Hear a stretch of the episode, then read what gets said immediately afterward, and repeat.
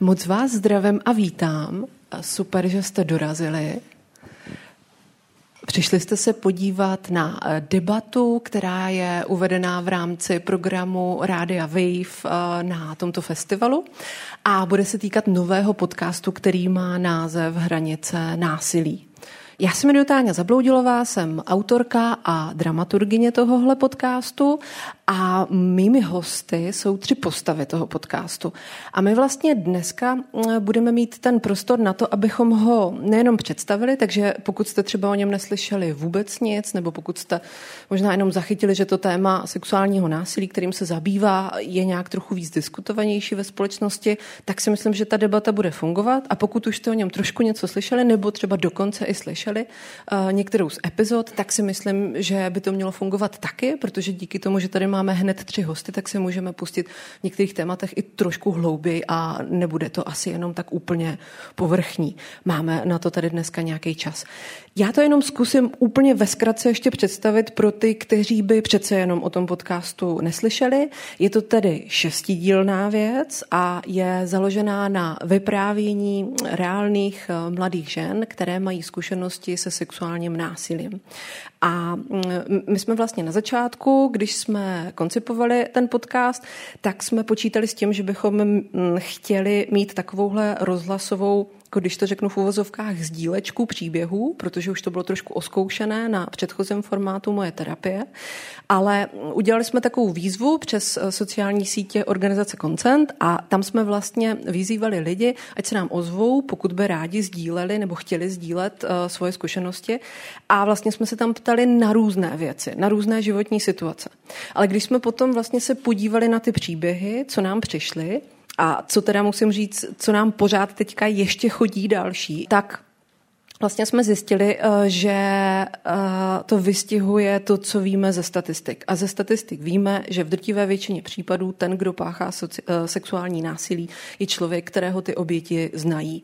A ve více než polovině případů je to dokonce partner.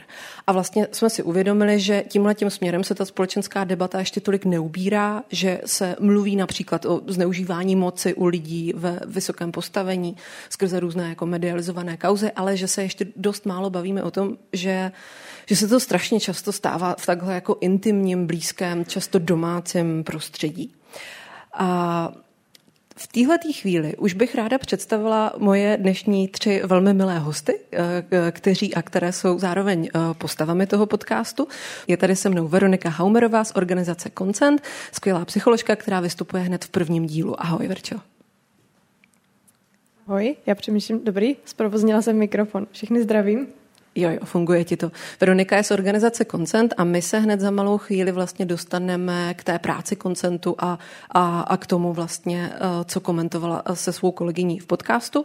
Pak tady moc vítám Táňu Rehákovou. Táňa je studentka psychologie, je to dobrovolnice v organizaci nebo v projektu Ne pornu, je to taky obyvatelka Olomouce a hlavně je to vypravěčka eh, páté epizody podcastu. Ahoj, já bych tady jen upřesnila, že v Nepodnou pracuju. jo, jo, to jsou tady tyhle ty detaily, které já vždycky, které já vždycky zkazím. Ale vlastně se později dostaneme k tomu, co přesně ten projekt dělá, takže si myslím, že o tom budete mít vlastně nějakou jako lepší představu. No a potom je tady se mnou taky Pete Lapton a Pete Lapton je zakladatel tohoto projektu, o kterém se tady potom později budeme trochu blíž bavit. Ahoj, Pete. Ahoj. A podobně vlastně jako Táňa, eh, Pete vystupuje v té páté zmiňované epizodě podcastu. Tak, já už se teď dostanu k té, mm, k té první sadě otázek. Já uh, jí na chvilinku uh, namířím ty otázky na Veroniku, protože uh, Ona vystupuje v té první epizodě, která je zároveň taková jako otevírací. Když bych to měla zhrnout, tak je to vlastně příběh uh,Any, příběh Aničky, která vypráví o tom, uh, že byla na školním večírku ve svých 15 letech znásilněna uh, spolužákem. Byl to vlastně večírek, který se odehrával u ní doma a stalo se to v její vlastní posteli a ta společenská reakce, která tomu vlastně následovala, eh, byla taková, eh, byla zkrátka v tom smyslu, že ti spolužáci řekli, to se na večírcích děje, to si asi měla čekat, to tak prostě chodí. A ona vlastně dlouhá léta tu zkušenost neměla pojmenovanou. Nevěděla, že šlo o sexuální násilí, že šlo o znásilnění. A Veroniko, vy to vlastně komentujete v tom podcastu s tvojí kolegyní Marcelou Poláčkovou z Koncentu a uh, mohla bys nám vlastně teďka uh, zhrnout, jestli je tady tenhle ten příběh, který tam komentujete, uh, jestli je to vlastně běžné a proč ta společenská reakce byla takováhle? Mm-hmm. Ten příběh byl takový typický v několika věcech, v několika smutných věcech. Jedno z toho je právě to, že eh, jedna z těch prvních, prvních reakcí, co měla právě kamarádka Ani, tak byla spochybňující.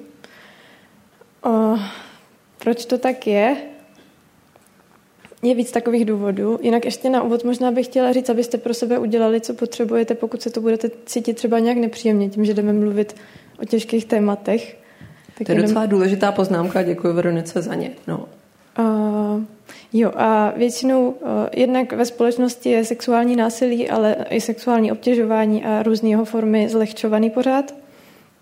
Takže i proto potom, když uh, se to stane a třeba se někomu svěříme, že se nám něco takového stalo, tak lidi často reagují nějak jako uh, zlehčením nebo třeba nevidí, co s tím dělat, nevidí, jak úplně reagovat.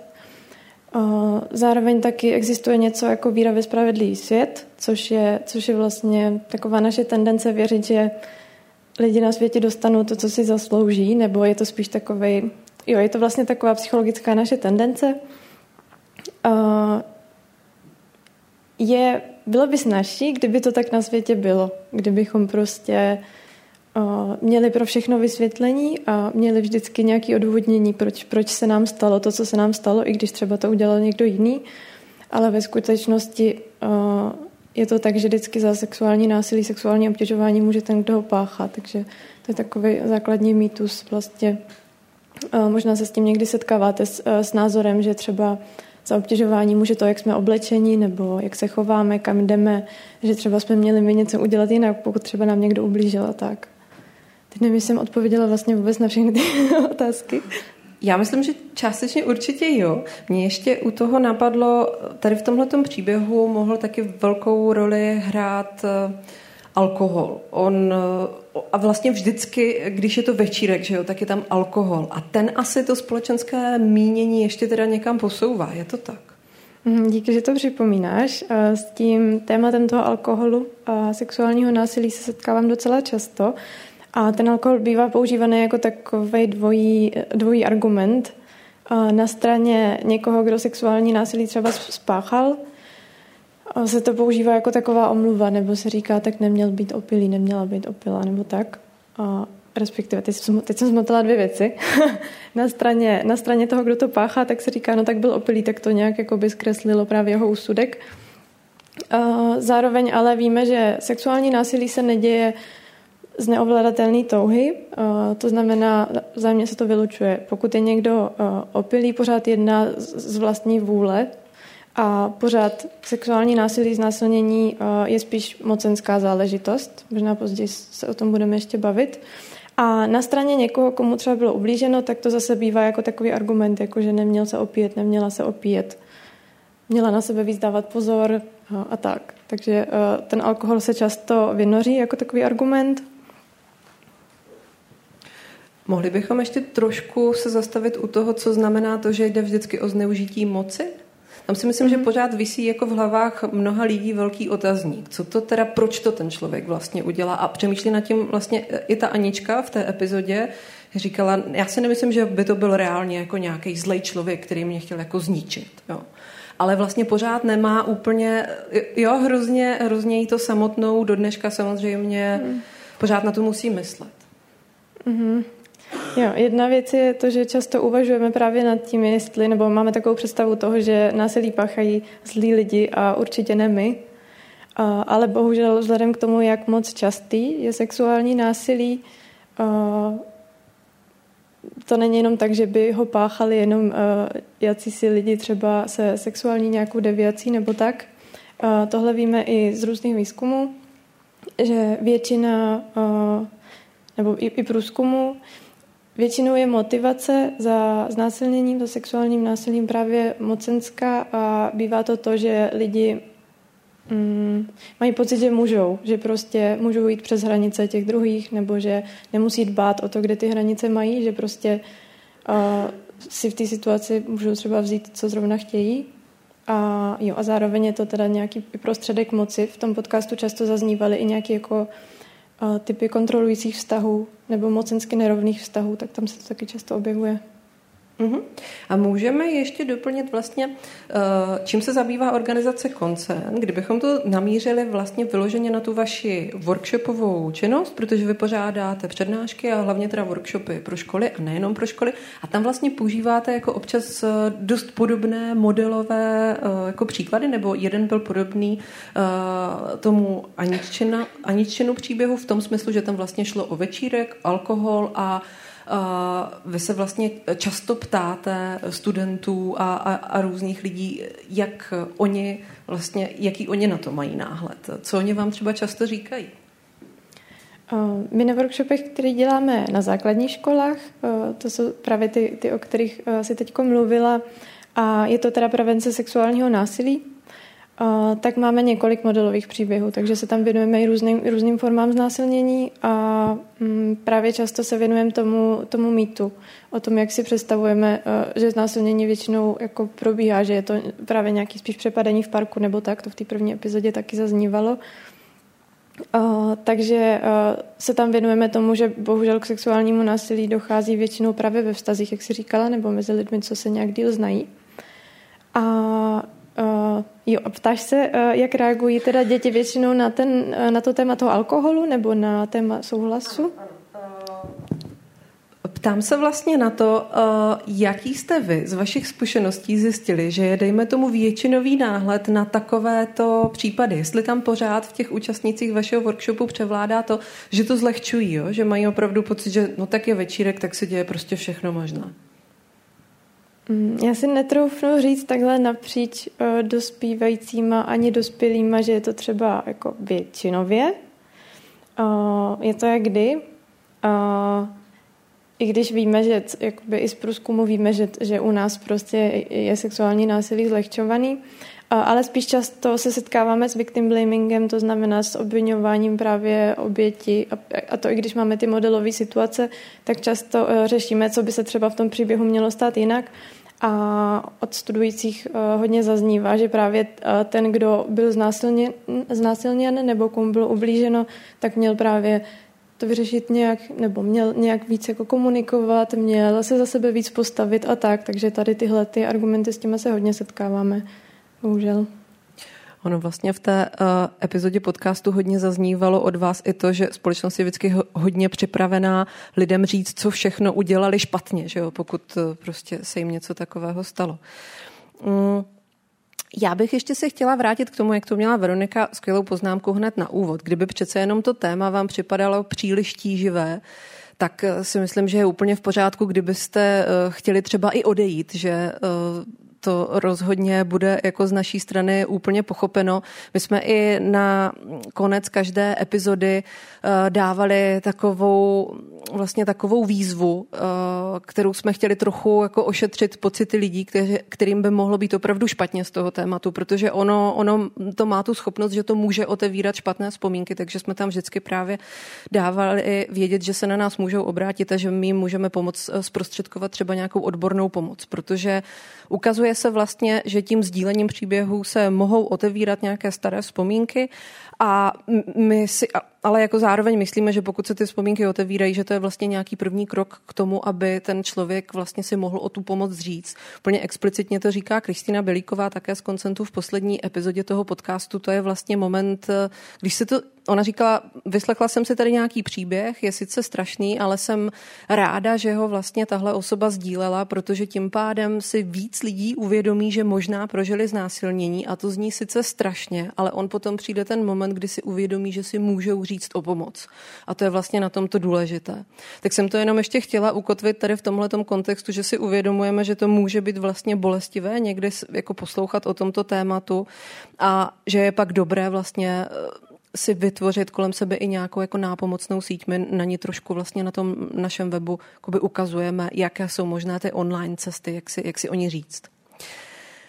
Já se teď obrátím na Táňu, což je jedna z našich vypravěček, jak už jsem to zmiňovala v páté epizodě, kterou můžete aktuálně najít na webu. My jsme vlastně jmenovkyně, to je docela, to se nestává úplně často, aby bylo víc tání v místnosti. Táňa, v tomhletom, eh, v téhleté epizodě eh, já to trošku vlastně zhrnu, abychom se dostali k takové optimističtější části. Ty v té epizodě vlastně eh, vyprávíš o prvním vztahu, který byl vlastně, ve kterém se byla manipulovaná, který byl násilný, když tak klidně mě jakoby oprav a převyprávej podle sebe, ale potom bych tě poprosila, kdybys nám mohla říct, jak se ti vlastně povedlo a jakou pomoc si potřebovala k tomu, aby si z toho vztahu odešla. A je teda potřeba říct, že jsi byla velmi mladá, že to byl tvůj první vztah a začal ve 14 letech. Je, je to tak? Um, tam se jednalo vlastně, no ten můj první přítel byl kluk, kterého já jsem znala celý život. Znala jsem ho víceméně od chvíle, kdy jsme se s rodiči přestěhovali do toho města, kde jsem vyrůstala. Tím pádem byl to vlastně i můj dlouholetý kamarád, moji rodiče ho taky znali dlouhou dobu. A tím pádem to bylo hodně takové plíživé, že člověk by přesně od tohohle člověka jako nečekal, že by mohlo něco přijít, protože to byl člověk, který byl v mém životě skoro od jak živa. No a ve 14 jsem s ním teda začala chodit. Ten vztah potom skončil v 16 letech, takže trval dva roky. A k té pozitivní části, ta, co mi tehdy pomohlo, tak eh, Vlastně tam v průběhu toho vztahu došlo k tomu, že jsem byla nějakým způsobem odizolovaná od jak své rodiny, tak i nějakého okolí jako přátel, nějaké celkové sociální sítě, kterou jsem do té doby měla. A co mi pomohlo, tak bylo to, že ta se začala obnovovat. Um, já jsem sice chodila samozřejmě do školy, protože kdybych přestala v 16 chodit do školy, tak by asi tam se to začalo řešit možná víc. A takže do té školy jsem chodila, ale s těma lidma v té škole jsem se tolik nevídala a co se vlastně, co byly jedny z prvních věcí, tak bylo to, že jsem začala trávit víc času s těmi kamarády, které jsem měla ve škole.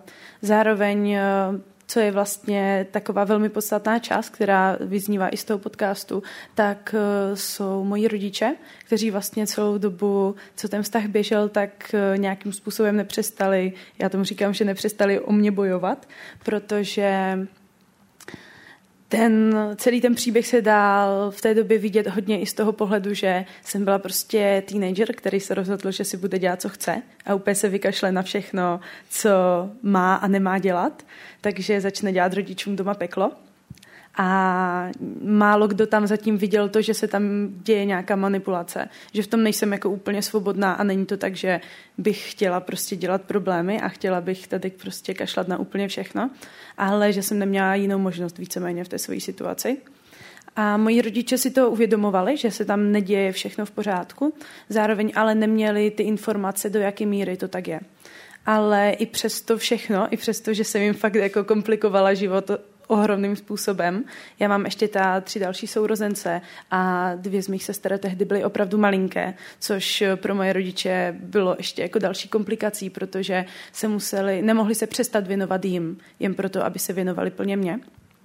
Každopádně i přesto neustále se snažili vyvíjet kontakt, neustále se snažili zůstat se mnou v kontaktu, nějakým způsobem mě oslovovat, mluvit se mnou o celé té situaci. A do určité, do určité doby to bylo hodně takové vyčítavé, což naprosto chápu. A pak v určitou chvíli to ale přestalo mít tenhle nádech a začalo to být hodně v tom stylu, že prostě kdykoliv budeš potřebovat přijít, tak my jsme tady pro tebe. Prostě můžeš se do té domácnosti kdykoliv vrátit, tu prostě patříš, patříš do téhle rodiny. A to mi hrozně pomohlo vědět, že mám kam přijít že když prostě budu chtít kdykoliv odejít a budu mít dost cíle na to odejít z toho vztahu, tak můžu kdykoliv přijít. A zároveň to, že jsem začala utužovat ty vztahy s jinýma lidma než s tím partnerem, zároveň se zlepšoval ten vztah po nějaké jakoby krizi s těmi rodiči, tak tohle byly věci, které mi hrozně pomohly potom mít dostatek síly na to ten kontakt s tím partnerem přerušit a opravdu z toho vztahu odejít bez toho si myslím, že by se mi to nikdy nepovedlo, protože bych měla pocit, že nemám kam jinam mít. Takže to, že tvoje okolí bylo vnímavé a jak jsi říkala, bojovalo o tebe vlastně. Mm-hmm. Mě u toho napadlo, ona to vlastně zmiňuje uh, Viktoria Varvařovská, zakladatelka online projektu To potom, uh, která vystupuje ve třetí epizodě podcastu, uh, která vlastně mluví o tom, proč ho založila. To je jeden z online projektů, který se zabývá nějakou prevencí v tomhle tématu, ale zároveň tam vlastně lidé mohou psát a sdílet svoje zkušenosti ve formě takových zhuštěných příběhů. A ona vlastně mluvila o tom, že, že chtěla založit něco, kde by i lidé, kteří třeba vůbec nemají žádné povědomí o tom tématu a, a naštěstí ani žádnou zkušenost, mohli ale načerpat nějaké informace, jak se vlastně chovat k někomu, když eh, třeba vycítí nějaký problém. A vyloženě ona tam vlastně říkala, když třeba bratr zjistí, že se jeho sestře něco takového stalo, nebo když prostě váš kamarád je evidentně třeba v nějaké depresi, tak aby tam vlastně, aby i ta okolní společnost měla vlastně nějakou míru citlivosti vůči tomu a nemyslela si, že třeba, tak jak si to možná mysleli někteří uh, ve tvém okolí tehdy, že se jenom nějaká problém, problémová holka, jako která chce prostě uh, zlobit nebo něco takového. Že jo. Uh, ty si vlastně ten svůj příběh už sdílela před pár lety a to bylo na serveru aktuálně. A chtěla jsem se na to zeptat, uh, nebo spíš přesně se zeptat, proč to pro tebe bylo důležité jít s tím ven, protože ono je to jako taky obrovsky náročné. A zároveň nám se ozývá docela hodně lidí ještě teď, že by ten příběh chtěli sdílet. Jo. Takže to určitě je to asi nějaký mechanismus, který pomáhá. Mm-hmm. Uh, já jsem od jak živa věděla, že ten příběh budu chtít sdílet, protože mi přišlo, že když ho mám, tak je potřeba ho sdílet. Nejen pro sebe, ale i pro ostatní lidi. Že když jsem toto prožila, tak to je zkušenost, která může být pro ostatní lidi nápomocná, užitečná. A zároveň to samozřejmě pomáhá tomu člověku, eh, kterému se ten příběh stal. Mně osobně to určitě pomáhalo nejdříve z toho pohledu, že jakoby nějakým způsobem se ospravedlnit možná, protože v té době opravdu tam bylo hodně lidí, kteří to viděli zvenčí, ten příběh, ale nevěděli vůbec nic o tom, co se reálně dělo. To znamená, že oni měli, samozřejmě většina z nich měla ten pohled, že jsem právě byla nějaké problémové dítě, které prostě se rozhodlo v jednu chvíli, že začne dělat potíže ve škole, doma a všude, kde se dá. A to, že ten příběh potom mohl výjít, tak eh, nějakým způsobem mi umožnilo říct ten příběh ze svého pohledu. A napsalo mi potom hodně lidí, i třeba učitelů z té školy, kam jsem tehdy chodila, že to pro ně bylo cené to číst. Že to pro ně bylo cené, že v tu chvíli si to vůbec neuvědomovali, že by zatím mohlo být něco takového. Vůbec to ani nenapadlo. A že tohle jim vlastně pomohlo dát tomu nějaký kontext, pochopit to, co se tehdy dělo a být vůči těmhle situacím třeba obezřetnější do budoucna. Takže zároveň což asi budou vidět i v koncentu, čím více se ten příběh vypráví, čím více se dostává ven, tak tím jakoby je snesitelnější a je to méně závažné, nebo aspoň pro mě to tak je, že čím víckrát o tom mluvím, tak tím vlastně normálnější a snaží pro mě o tom je mluvit, bez toho, aby tam začala nabíhat nějaká silnější psychologická a emoční zátěž. Takže, tak. Rozumím. Mhm. Ještě se mi moc líbilo právě, co eh, říkala už zmiňovaná eh, Kristýna Bělíková. Eh, vlastně epizoda, ve které ona vystupuje, bude venku na webu zrovna zítra a ona tam mluví o tom, že lidi ze své pomocné skupiny organizované při koncentu v Praze často mluví o tom, že mají pocit, že jste jako strašné zkušenosti, že, bych, že by ji chtěli přetavit v něco dobrého že to taky může být asi nějaký mechanismus, eh, který, který může pomáhat. Ty, Táňo, studuješ psychologii. Souvisí to s tím, co se ti stalo? Naprosto. um, já jsem do té doby moc nevěděla, co chci studovat. Bylo to takové jako, no možná nějaký marketing, možná něco jiného. Jakože nevěděla jsem o ničem, co bych opravdu chtěla studovat. A v rámci toho dostávání se ven z toho vztahu jsme s rodiči, no rodiče ziniciovali to, že jsme začali chodit na rodinnou mediaci. Já bych řekla, že ta mediace, kam jsme chodili, fungovala spíše jako rodinné poradenství, než jako mediace. Každopádně eh, ten mediátor, který to vedl, byl velmi citlivý, vedl to velmi empaticky. A to bylo moje první setkání s psychologií, nějak jako profesně, jinou než školní psycholožkou teda. Eh, a mě to hrozně nadchlo, mně to přišlo úplně úžasné, co on tam s námi dokázal udělat během prostě pár sezení a byla jsem jako, tyjo, tohle, tohle je smysluplné, tohle fakt jako má smysl dělat. jednoho dne bych chtěla dělat něco takového.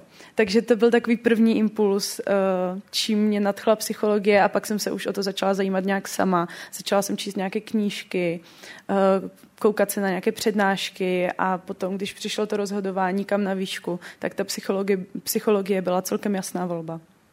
A teďka máš ještě dva roky a budeš, budeš mít hotovo. Jo, no budu mít hotovou tu školu. Budeš mít hotovou školu, ano. A potom většinou každého psychologa čeká ještě nějaké další dovzdělávání, takže mě čeká třeba psychoterapeutický výcvik a další věci.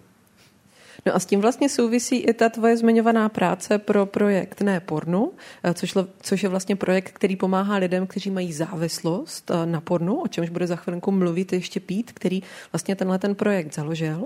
Uh, Může tam být vlastně nějaká eh, souvislost s tím nadměrným sledováním porna a sexuálním násilím? To jsou úplně, to jsou témata, které, které mají průnik, je to tak? Mm, uh, ten průnik tam je, ale asi ne přesně takový, jak bychom možná chtěli vidět. Jako není to tak, že čím víc člověk sleduje pornografie, tím více násilných tužeb nebo něčeho takového se v něm ozývá. Tak to není. Uh, co můžeme vidět z výzkumu třeba je, že eh, když jsou lidi, kteří už mají nějaké tendence k páchání sexuálního násilí, tak ta pornografie tohle může podpořit, protože může nějakým způsobem normalizovat tohle chování a může nějakým způsobem vlastně toho člověka navést k tomu, že chce ty zážitky zažívat třeba intenzivněji, častěji a tak. Ale není to tak, že u člověka, který nemá žádné tendence páchat sexuální násilí, by to ta pornografie v něm mohla vyrobit. A zároveň ale třeba můžeme vidět nějaký celospolečenský trend, kdy je nějaká normalizace třeba tvrdších forem sexu, eh, právě protože v té pornografii tohle vidíme a zároveň my třeba z naší praxe víme, že eh, tam během toho sledování pornografie dochází nějaké eskalaci. Že člověk začne třeba u naprosto nějakého softporna, nějakých běžných jako forem uh, styku, ale postupně dochází třeba k tvrdšímu pornu. A tím se mu tohle může normalizovat a může se to normalizovat do té míry, že má dojem, že takhle to prostě v sexu funguje. To vlastně, že je to ten standard tom sexuálním chování, že ten tvrdší sex je prostě to běžné, co se prostě vyžaduje, když jdu s ně, no, co je očekávané, když jdu s někým do postele. Já ještě doplním, ono vlastně tady to téma toho nadměrného sledování porna není vlastně tím jediným tématem, se kterým bychom to dávali v podcastu do kontextu. Je tam vlastně šest epizod a každá se soustředí na něco trochu jiného. Takže právě, jak i vysvětlovala Táňa, není to něco, že bychom to teďka všechno chtěli hodit jako na porno, to v žádném případě ne. Ale eh, je tam určitá souvislost a připadalo nám vlastně zajímavé ještě proskoumat tady tohleto téma, o kterém se ve společnosti taky nemluví uh, úplně často. Zeptám se teďka uh, Píta, jestli by mohl vysvětlit, vysvětlit, proč vlastně založil projekt, který se jmenuje Nepornu a jak ten projekt vlastně přesně funguje? Hmm. Tak ten projekt Nepornu jsme rozjeli v roce 2018, nějak jsme ho začali tenkrát jako startup a 2020 jsme založili neziskovku. Já vždycky někdy jakoby dovysvětluju i ten název, jo, že to je nepornu, ne neporno, jakože nejsme jako zakážeme pornografii nebo něco takového, ale jakože pomáháme lidem říct ne pornu, jo, aby prostě, když právě už to přeroste do té fáze té závislosti, tak aby dokázali říct ne, protože často se setkáváme s tím, že právě jak se o tom nemluví, jak je to tabuizovaný téma, nebo jak se dokonce to normalizuje, že je vlastně úplně v pohodě pro každýho sledovat porno, tak se tam nebaví nebo nemluví o tom aspektu toho, že si člověk na tom může vybudovat behaviorální závislost a vlastně spousta lidí do toho prostě spadne už díky tomu, že průměrný věk první expozice, kdy se člověk setká s pornem, tak je 11 let. Jo, takže v tom období, kdy se ten dětský mozek teprve vyvíjí, tak najednou se člověk setkává třeba s těma nejtvrdšíma formama pornografie a ten mozek na to není připravený a prostě mnohem snáš se tam vyvine taková závislost. No a my, eh, nebo když jsem zakládal ten projekt tenkrát, tak eh, to bylo hlavně s tím záměrem, že se o tom moc nemluví, tak aby se jednak rozšiřovalo povědomí o tom, že vůbec na pornografii může být závislost, že to může být problém. A zároveň jsme nechtěli být jenom těma, kteří ukazují, že je tady nějaký problém, ale chtěli jsme nějak nabídnout i nějaké řešení a proto jsme začali nabízet i pomoc lidem, kteří jsou na pornografii závislí. A to děláme teda hlavně formou nějakého e-mailového doprovázení, říkáme tomu e-coaching.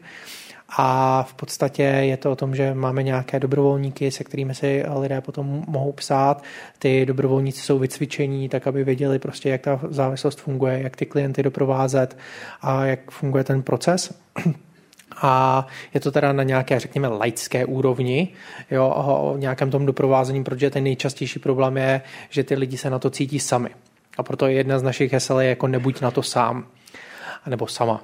A, a vlastně v tomhle tom myslím si, že to je velmi důležité, aby, protože lidi často, když nám napíší právě po e-mailu, že to je anonymní, vlastně je, je to diskrétní, tak mají pocit, že to mohou otevřít nějakým způsobem a často vlastně je to je poprvé, kdy to nějakým způsobem otevřeně s někým začnou řešit, že mají takovýhle problém a styděli se o tom s kýmkoliv mluvit, báli se, nevěděli, za kým mají zajít a podobně. Takže to jsou hlavní důvody, proč jsme to založili, aby jsme teda rozšiřovali to povědomí a aby jsme potom nabízeli tu pomoc lidem, kteří s tím mají problém. A nejenom třeba těm závislým, ale třeba i partnerkám závislým. Máme i online kurzy pro ně, máme třeba i online kurzy pro rodiče, jo, pro kamarády, jak třeba někoho takhle můžou podpořit na té cestě a podobně a to se snažíme neustále rozšiřovat. Takže já si to představuju, takže pokud eh, jsem závislá nebo závislý na pornu, tak vlastně vy mi můžete uh, být takovým jako online kamarádem, se kterým já si povídám o tom, jak to zvládám vlastně. Je to tak? V podstatě ano, ale zároveň s tím, že ten online kamarád, jako, když to tak řeknu, tak ví, jak ta závislost funguje a dokáže trošku nasměrovat. Takže to není úplně jenom, tak se budeme o tom bavit, protože eh, to někdy je taky problém, hele, mám problém na pornu, Jo, teď jsem se prostě týden díval a kamarád řekne, no a co? A nebo no já taky. A vlastně, že tam není žádný jako směrování v tomhle. To znamená přece jenom, jakoby my nenahrazujeme úplně jakoby běžné přátelství, to ani nejde jo, v tom online sektoru si myslím, a, ale, ale nabízíme právě tu formu nějakého přátelštějšího doprovázení a stejně jakoby povzbuzujeme naše klienty k tomu, hele, pokud máš někoho ve svém okolí, zkus se mu svěřit. Jo, musí to být samozřejmě někomu, komu jako důvěřuješ a, a zkus třeba i v něm jakoby najít nějakou tu oporu.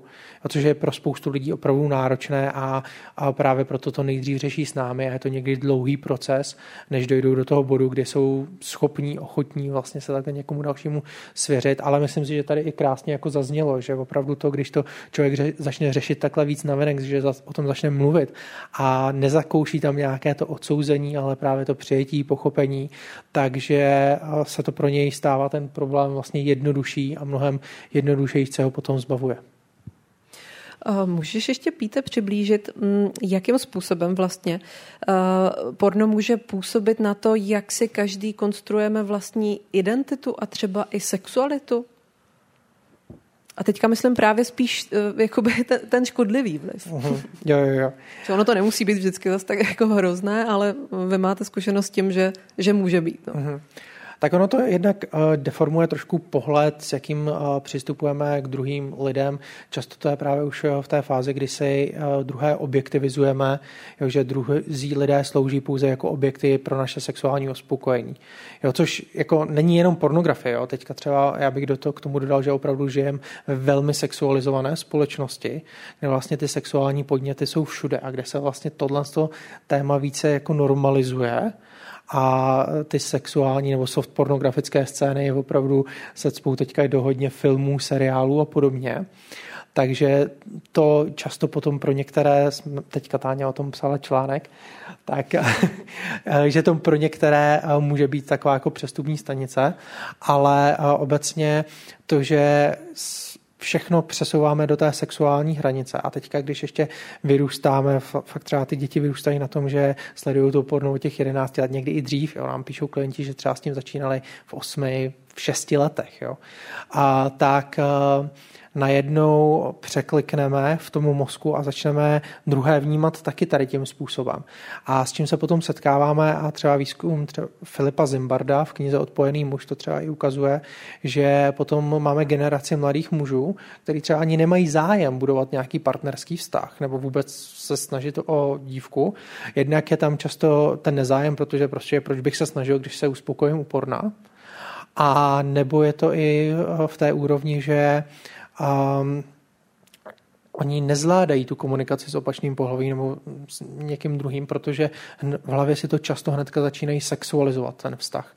Jo, a v tomhle tom uh, vidíme potom nějaký jakoby, pokles zájmu o partnerský jakoby sex, což vlastně jsou zase celosvětové výzkumy, že klesá tenhle ten zájem. V podstatě, když klesá průměrná hranice vlastně té první expozice na pornografii, tak se oddaluje ta průměr, ten průměrný věk vlastně sexuální zkušeností.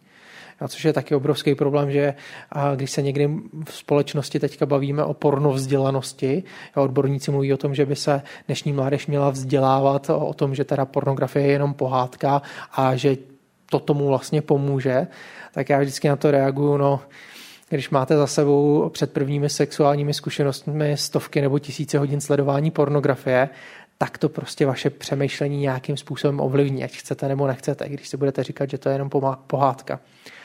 Takže vidíme, že opravdu pornografie a výzkumy to taky ukazují, začíná formovat na, vlastně to naše sexuální přemýšlení. A dokonce pro spoustu mladých lidí je to první setkání s nějakou sexuální výchovou, když to tak řeknu a, a zároveň tam dochází k tomu nezdravému předávání o tom, jak ten sex vypadá, jo, kdy pornografie je často zaměřena především na mužské vyvrcholení, jo, to ženské se tam v podstatě vůbec nevnímá, že tam je často, že tam jsou stereotypizace, ať už prostě genderu, jo, nebo mm, různých jako rasové stereotypy, v podstatě rasismus a, a další jakoby nezdravé jako věci, které se potom do té sexuality jakoby přenáší a mnozí mladí lidé tím způsobem potom přemýšlí. A možná k tomu, tomu ještě dodám jednu věc, že vlastně si často uh, dospívající vytváří právě pohled, jak ten sex vypadá, jak vlastně ten partner by se měl chovat, co já můžu očekávat. A dokonce některé ženy nám potom jako vypíší třeba i v tom, že ne vždycky, ale někdy to tak je, že začínali s pornem třeba z toho důvodu, aby se naučili, jak k tomu partnerovi jako sexuálně přistupovat, jak ho uspokojit. Jo, což potom je takový jako začarovaný kruh.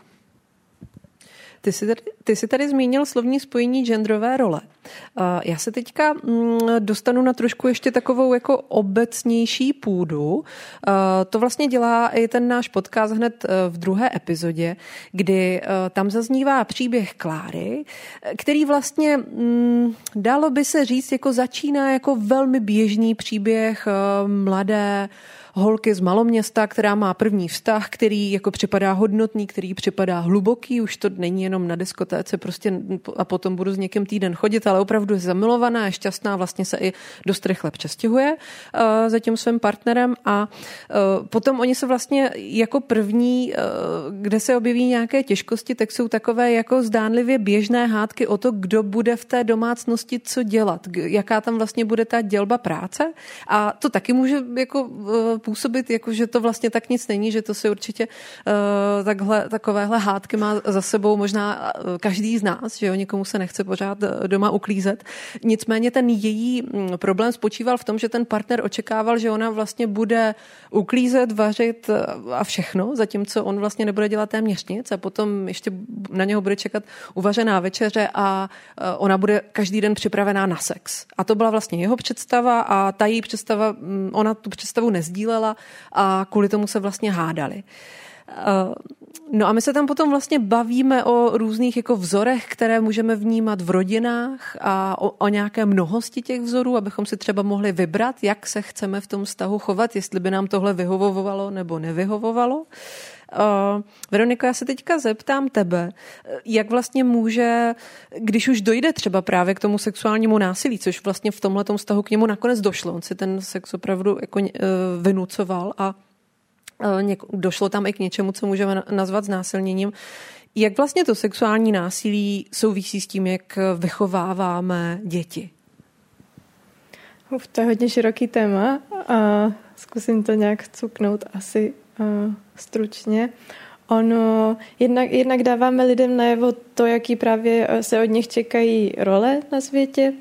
A to začíná už ve vzdělávání. Lucie Jarkovská, co v té epizodě taky mluví, tak o tom hodně dobře píše, hodně dobře dělají o světu taky v těch genderových stereotypech, které, které právě bývají už na školách – Může to být i to, že učíme kluky, že můžou dělat ve třídě třeba tak jako různě, různě jako neklid, ale holkám říkáme, že musí být spořádaný. I tak jako ten předpoklad je takový, že kluci si vlastně můžou dovolit trochu víc společensky. Když se bavíme s dětma na školách právě o sexu a o vztazích, tak oni už uh, v dospívání často jako vnímají ten rozdíl i v komunikaci. Třeba to, že, uh, že kluci můžou o sexu mluvit mnohem otevřeněji a víc a tak jako hrubějc třeba než, než holky na těch školách, uh, že ta ženská sexualita je nějak víc stigmatizovaná. Dál taky v, v té sexuální výchově je moc důležitý um, neučit lidi že sex je něco, co se má vydržet, nebo co se může vydržet, nebo něco, co si navzájem dlužíme, ať už z jakýhokoliv důvodu. Jakože sex není něco, co bychom si měli dlužit za večeři, za rande, za cokoliv. A právě když řešíme eh, s dětma, ale i s eh, dospělýma lidma různý scénáře, kde právě eh, třeba lidi, lidi jsou na rande nebo nějak spolu tráví čas, nebo právě třeba spolu pijou, a potom na něco dojde, tak mají pocit, že to samozřejmě, že na to mělo dojít a, a že to měli jakoby čekat oba třeba zúčastnění a tak. takže i tyhle věci, co jsou zdánlivě mm, takové jako detaily, tak dohromady skládají to, že ve výsledku málo dbáme o to, aby sex byl konsenzuální, aby to bylo něco, co ze základu chtějí oba zúčastnění. Táňo a Píte, měli jste někdy v životě pocit, že jste tlačení uh, vlastně tím, co se vlastně tačení do nějakého diskomfortu, protože má společnost pocit, že takhle se chová nebo vypadá správná žena nebo správný muž? Tak já, já asi začnu. Mm, ano. a já si myslím, že já jsem to právě v, v období toho vztahu s tím uh, prvním přítelem měla uh, hodně intenzivní, protože já jsem vlastně byla i z jeho strany, mi byla prezentovaná hodně intenzivně nějaká představa toho, jak by měla vypadat ta ideální a správná holka, ta správná přítelkyně, správná milenka, ten prostě sen všech mužů.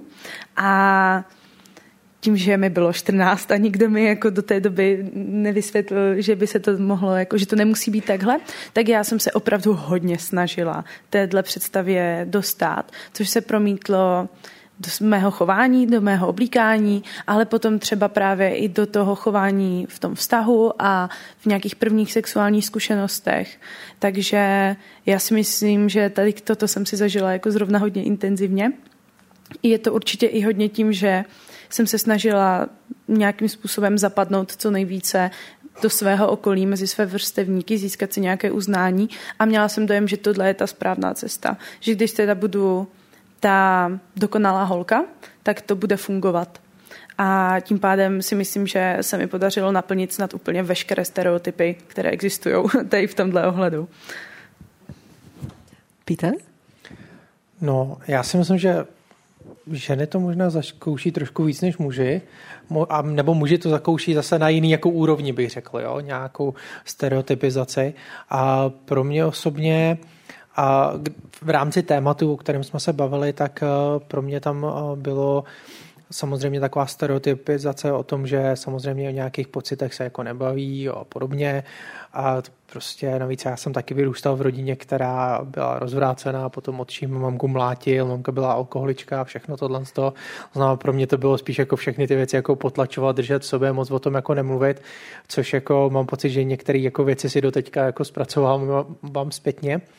Ale potom v rámci té pornografie, tak eh, že jo, na střední, tak eh, tam se naprosto očekávalo ode mě jako od kluka, to už je prostě 15 let zpátky třeba, že prostě jako kluk budu sledovat prostě porno. Jo, a tam jako uh, jakákoliv snaha o to, že vlastně nechci sledovat, tak spolužáci potom jako dělali tak, že mi na Vánoce jako dárek dávali pornografický časopis. Jo, takže uh, to bylo třeba až takovýmhle jakoby způsobem. A uh, tenkrát, že jo, to bylo ještě o tom, že se bralo u chlapů, že to je normální, nebo u kluků, aby sledovali porno. V dnešní době se to začíná třeba normalizovat právě i u holek, takže i ten tlak v té pornografii třeba může začít být u žen, jakoby, aby sledovali porno. A u nás to bylo tenkrát možná ještě na úrovni, jako jsi holka, sleduješ porno, je to vlastně cool. Jo, v dnešní době už se to trošku tak jako přetváří, mám takový pocit, že se to začíná normalizovat na obě strany. A, a potom a samozřejmě tam byly nějaký stereotypy, a když jsem teďka třeba přišel jako do rodiny jako manželky, jo, tak tam právě bylo taky, že jo, co všechno žena má dělat, jo, že má uklízet, že se všechno, všechno má starat. Takže tam, když jsem najednou já začal mít nádobí nebo něco takového, tak všichni na mě koukali jak na zjevení, co to vlastně dělám. A, a já jsem teda v tomhle tom